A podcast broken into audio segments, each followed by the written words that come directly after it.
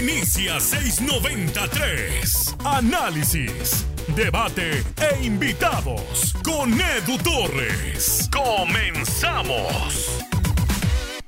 No hay manera de decir que Carlos González fue un mal fichaje para Tigres. El día de hoy, en este podcast seiscientos noventa y tres, vamos a hablar del rendimiento que ha tenido el centro delantero paraguayo en el equipo de Ricardo el Tuca Ferretti. Yo soy Edu Torres y vamos a, sobre todo, ver la parte de estadísticas para iniciar este podcast. Primero, es un jugador que ha participado en trece de los quince partidos que lleva Tigres en la presente temporada. doce de ellos han sido como titular, promedia ochenta y tres minutos por partido, lo cual nos da a entender que oportunidades ha tenido de manera constante y a veces hasta un poco inmerecidas. Suma tres anotaciones, le marcó a León, le hizo gol al Atlas y también anotó frente al equipo de Mazatlán. En tres partidos que anotó, ganaron en dos y el tercero, que fue ante Mazatlán, lo perdieron en el Volcán. Hace un gol cada trescientos sesenta minutos. Cada cuatro partidos marca un gol Carlos González en promedio. Por partido dispara tres veces, lo cual es una cifra aceptable para un centro delantero. Y aquí viene uno de los datos más importantes que tiene eh, Carlos González con el equipo de Tigres. Suma doce ocasiones claras falladas. Es el jugador de toda la liga que más oportunidades claras ha fallado. Evidentemente, esto nos dice que ha tenido, pues, constantemente chances de marcar y ha errado. Si nos vamos a ver su temporada pasada, encontramos que en veintidós partidos, esto con Pumas, hablando de Liga y Liguilla, en veintidós partidos que disputó, fue titular en veinte, anotó siete goles y solamente falló cinco ocasiones claras. En Tigres, en trece partidos, lleva doce ocasiones claras falladas y en el equipo de Pumas, en veintidós encuentros, falló solamente cinco, lo cual creo que es una cifra bastante aceptable, cinco para un centro delantero. Aquí en Tigres evidentemente está eh, superando esa línea de lo aceptable. Pese a esto, Carlos González se ha mantenido en el equipo titular de manera constante e incluso es hasta poco común, muy poco común, que deje su lugar del campo para el ingreso de algún otro compañero. ¿Por qué no sale Carlos González? Esa es la, la pregunta principal para muchos aficionados de Tigres y probablemente aficionados en general que ven el bajo rendimiento de Charlie G. Tiene una característica, Carlos González, que Tuca Ferretti estuvo buscando durante, durante un buen tiempo. Su promedio de duelos ganados por partido, en general, hablando de duelos en general, es de siete punto nueve, es decir, el cincuenta y cinco por ciento de duelos totales. De estos siete punto nueve, dos punto seis son en el suelo y cinco punto tres son por arriba, duelos aéreos. Es decir que gana el cincuenta y ocho por ciento de sus duelos aéreos que disputa. Es una cifra alta considerando que el que lo hacía antes en Tigres era Julián Quiñones y él rondaba el treinta a treinta y cinco por ciento de efectividad en duelos aéreos ganados. Estos duelos tienen que ver en la parte ofensiva, en la parte defensiva y también de medio campo. En gran medida a Carlos González lo dejan de titular por esta estadística o, o, o en sí por esta característica de juego, porque es muy bueno los duelos aéreos. Sin embargo, la presencia de Carlos González en el equipo titular empeora muchos aspectos de Tigres. Y lo explico de la siguiente manera. El compañero de toda la temporada, o gran parte de ella, en el centro del ataque, ha sido André Pierre Gignac, que lo conocemos perfecto, lo conocemos perfecto como centro delantero.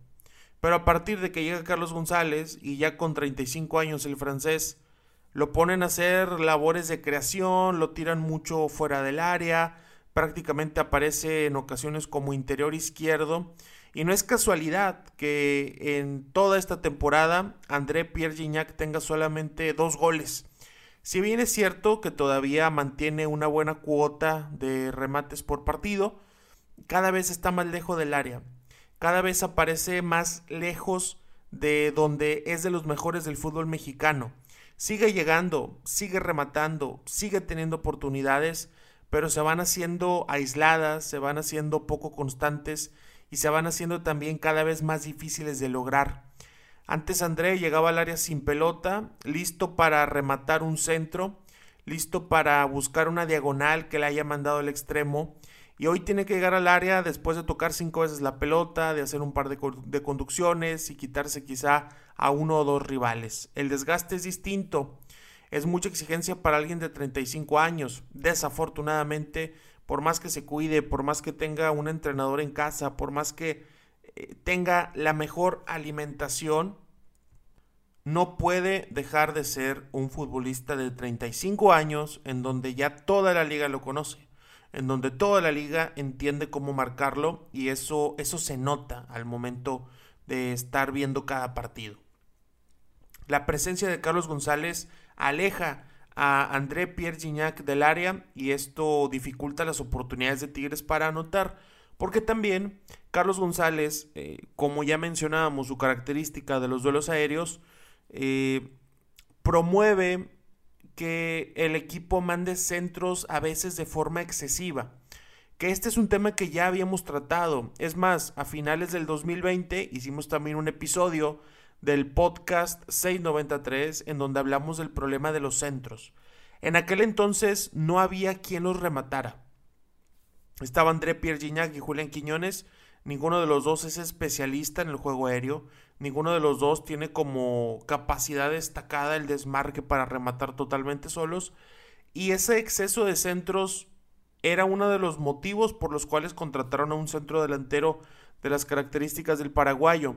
Sin embargo, ahora que Carlos González está con el equipo de Tigres, se siguen intentando muchísimos centros, pero esa estadística de doce ocasiones claras falladas es lo que personalmente me hace dudar de si esa deba seguir siendo una de las vías constantes de ataque por parte del equipo de Ricardo Ferretti.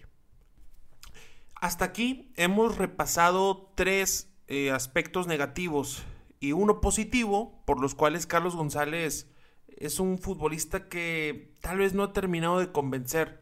En la parte positiva está la cantidad de duelos aéreos que gana. En lo negativo, sus doce ocasiones claras falladas, el alejar a André Pierre Gignac de la zona de gol y propiciar que se manden un montón de centros que a veces no tienen la altura suficiente, llegan demasiado fáciles para la defensa rival, y todo por querer buscar a fuerza a Carlos González. En el último partido, es decir, el encuentro ante, ante Pumas, Eh, anterior a que se está grabando este, este podcast, me refiero, último partido, eh, eh, justo antes de que, de que se graba este episodio, Carlos tuvo un muy buen remate de cabeza hacia el primer poste, en donde apareció Alfredo Talavera y manda el balón a córner, y después de eso no es tan sencillo estar recordando oportunidades así de claras. Carlos González en su momento fue un muy buen fichaje, y todavía lo es, la verdad. Se habían ido Vargas, se había ido Valencia, Julián Quiñones no respondía, necesitabas un centro delantero, contratas a alguien que ya conoce la liga. Es un buen movimiento de parte de la directiva, pero no ha terminado de funcionar. ¿Por qué no sale de cambio? ¿Por qué se mantiene de titular? Preguntas constantes eh, con el paraguayo, que entendería que el Tuca Ferretti se quede en gran medida con esa situación de los duelos aéreos ganados, pero parece, parece demasiado rebuscado, porque de pronto volteamos a ver que en la banca hay jugadores como Nicolás López y como Leo Fernández que se entienden muy bien juntos, que participan no solo con centros sino también con juego asociativo en los carriles interiores, y hasta le dan un, un aire distinto a la dinámica de ataque que llega a tener el equipo de los Tigres. Cuando está Carlos González sabemos que muy probablemente van a venir centros, solamente centros. Cuando está Nico López con Leo Fernández entendemos que puede venir una pared, que pueden llegar los tiros desde media o larga distancia. Hay eh, cierto factor predecible cada que van a buscar a, a Charlie y hay bastante eh, sensación de sorpresa cuando Leo Fernández o Nicolás López toman la pelota. Una vez que repasamos la parte de estadísticas y que también hacemos la comparativa con lo que han dado la pareja de uruguayos en la presente temporada, y para muestra está lo de Tijuana, lo de San Luis y lo de Juárez, en donde han tenido buenas participaciones, tengo que, tengo que hacerme la siguiente pregunta. ¿Están forzando la titularidad de Carlos González para demostrar que no es un fichaje fallido? ¿Están tratando de que Carlos González haga un gol para que el cuerpo técnico, sobre todo Ricardo Ferretti, pueda mencionar, se los dije, les dije que tenía que mantenerlo? Muy probablemente Carlos González marque otro gol esta temporada. Tiene, tiene las características, tiene las oportunidades, el equipo lo busca constantemente. Y quizá termina siendo el gol del triunfo contra Monterrey, capaz, y da tres puntos contra Guadalajara que sirven muchísimo para la parte de repechaje. En repechaje anota otra vez. Esas cosas pueden ocurrir. No estoy diciendo que no vaya a anotar. Sin embargo, han sido ya muchos minutos de juego en donde Carlos aportaba muy poco, muy poco, y parece intocable cuando creo que en Tigres hay varios futbolistas que tienen ese, esa, esa etiqueta de intocables. Guido Pizarro es uno de ellos, Javier Aquino es otro, por supuesto André Pierre Gignac, Nahuel Guzmán ni se diga. Pero todos se lo han ganado a base de esfuerzo, de resultados y sobre todo de tiempo. Carlos González lleva muy poco aquí y parece que se le respeta en exceso. Yo estoy convencido que debe salir del cuadro titular. El único motivo por el que yo veía que jugar ante Pumas es por esa famosa ley del ex que Ricardo Ferretti tanta importancia le da. Por eso mismo puso a Leo Fernández de titular contra Toluca la temporada pasada. Fuera de eso no veía más motivos para que eh, el famoso cocolizo se mantuviera en el cuadro titular. ¿Es mayor el beneficio sin Carlos González en la cancha? No estoy seguro, no lo puedo decretar, no puedo apostar todo a que sí. Pero quisiera verlo, quisiera ver un equipo de Tigres con André Pierre Gignac de centro delantero y Nicolás López junto a Leo Fernández alimentando la parte del ataque. Ya no dependiendo solamente de centros, ya no dependiendo solamente del juego aéreo, sino buscando fabricar oportunidades por dentro en los carriles interiores y también buscar cada vez más jugadas diagonales, diagonales retrasadas, la famosa diagonal de la muerte. Carlos González en definitiva no es un mal jugador, solamente pasa por un muy mal momento. doce ocasiones claras falladas esta temporada. No es casualidad. Lo que sí puede llegar a ocurrir es que comencemos a estar bastante seguros que tenerlo en el cuadro titular ya es terquedad. Gracias por haber escuchado este episodio del podcast seiscientos noventa y tres. Yo soy Edu Torres. Hasta la próxima.